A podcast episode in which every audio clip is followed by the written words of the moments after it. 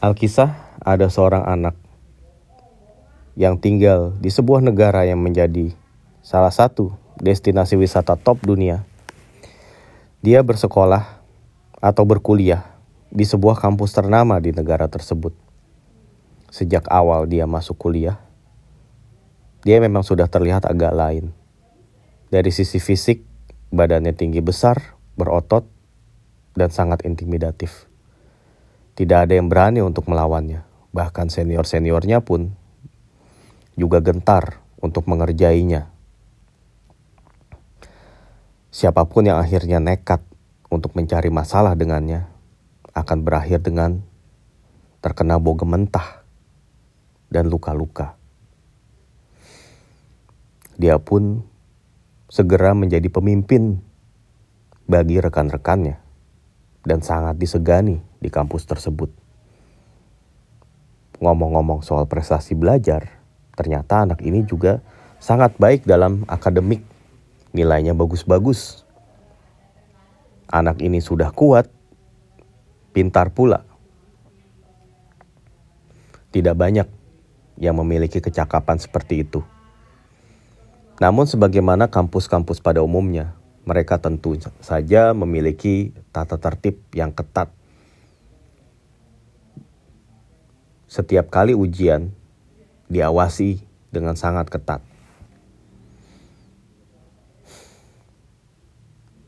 Suatu ketika, tim dosen menaruh kecurigaan terhadap anak ini bahwa nilai-nilai yang ia dapatkan bisa saja tidak murni. Ada beberapa indikasi keanehan yang terdapat pada beberapa lembar jawaban yang jika dibaca dengan seksama itu seperti tidak menunjukkan karyanya sendiri, seperti tulisan yang ia benar-benar kutip dari buku. Investigasi dimulai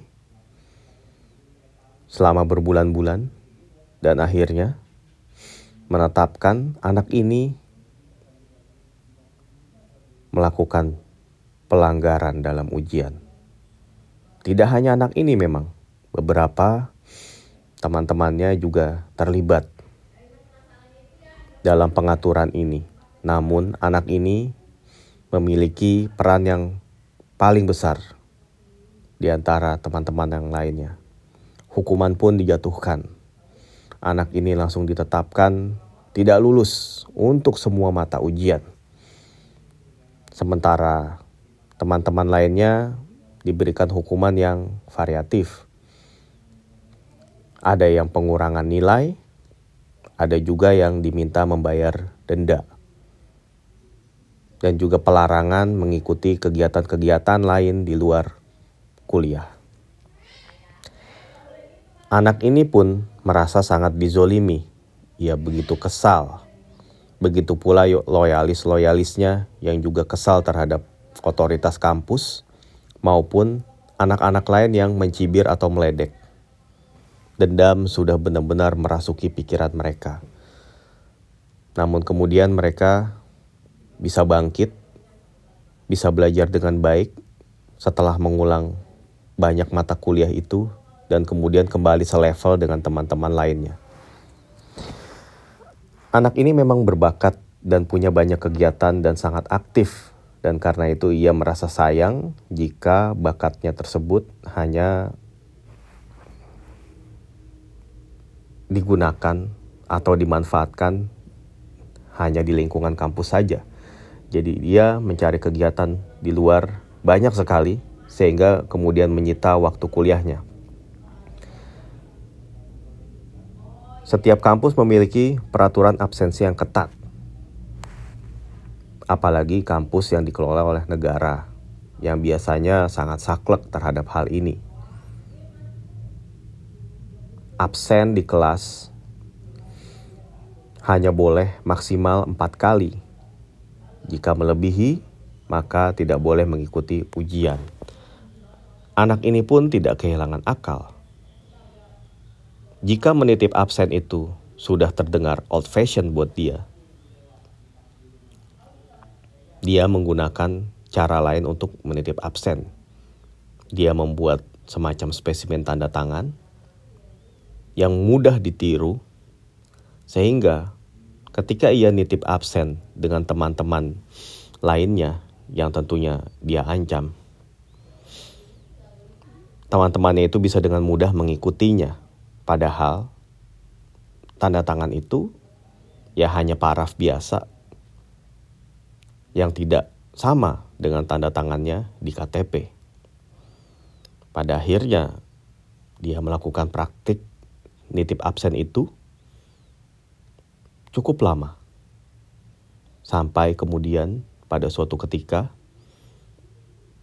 Pak dosen yang curiga memanggil nama seluruh anak-anak yang ada di kelasnya. Dan kemudian ketika nama anak tersebut dipanggil, tidak ada yang mengangkat tangan, padahal tanda tangannya tertera di situ. Dipanggil sekali, tidak ada yang menyaut. Kedua, tidak ada respon. Panggilan ketiga juga sama saja. Dan akhirnya, Pak dosen ini menyimpulkan bahwa anak ini cabut dan nitip absen. Memang tidak hanya anak ini yang nitip absen, tapi karena anak ini punya riwayat pelanggaran berat yang pernah ia lakukan semasa kuliah. Tim dosen jadi seperti mudah saja menjatuhkan hukuman langsung kepadanya. Hukumannya adalah pengurangan nilai ujian. Jadi berapapun nilai ujian yang ia dapatkan, pada akhir semester nanti akan dikurangi dengan 15. Anak ini tentu saja langsung meradang kepada pihak kampus yang disebutnya tidak adil. Ia memang melaku, mengaku salah, namun ia berang karena hanya dia yang dihukum. Teman-temannya juga banyak yang nitip absen, tapi kenapa hanya dia yang dihukum? Ya memang sungguh malang. Ketika Anda dikenal sebagai pelaku pelanggaran,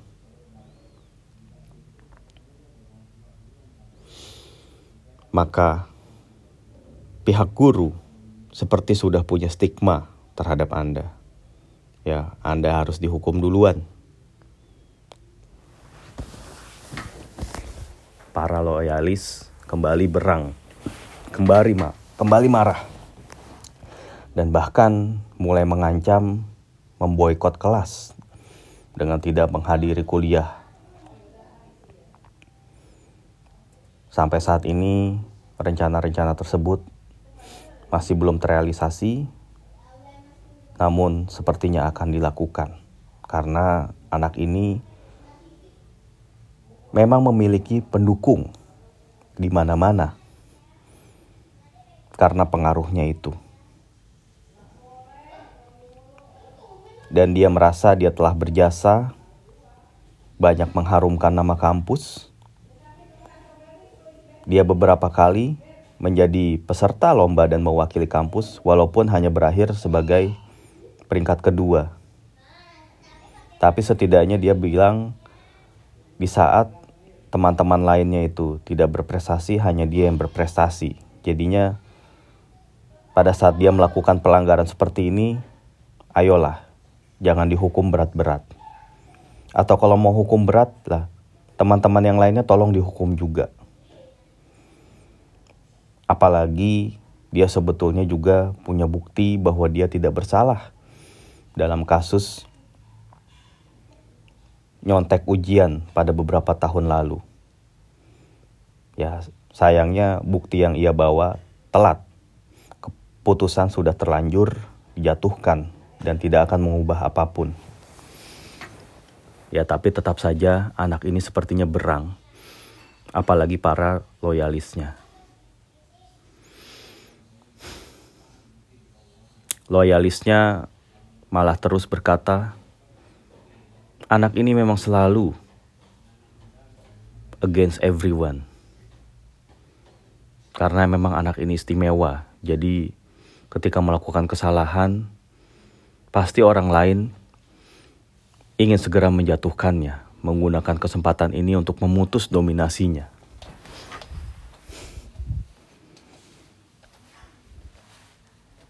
Apakah tim dosen ini seharusnya peduli dengan reputasi-reputasi tersebut? Tentunya bagi tim dosen yang utama adalah menegakkan peraturan. Dan peraturan itu berlaku untuk siapa pun. Baik yang berprestasi ataupun yang tidak, baik untuk yang jagoan ataupun yang bukan jagoan. Jadi buat para loyalis mungkin sebaiknya Anda berganti jagoan. Sekian.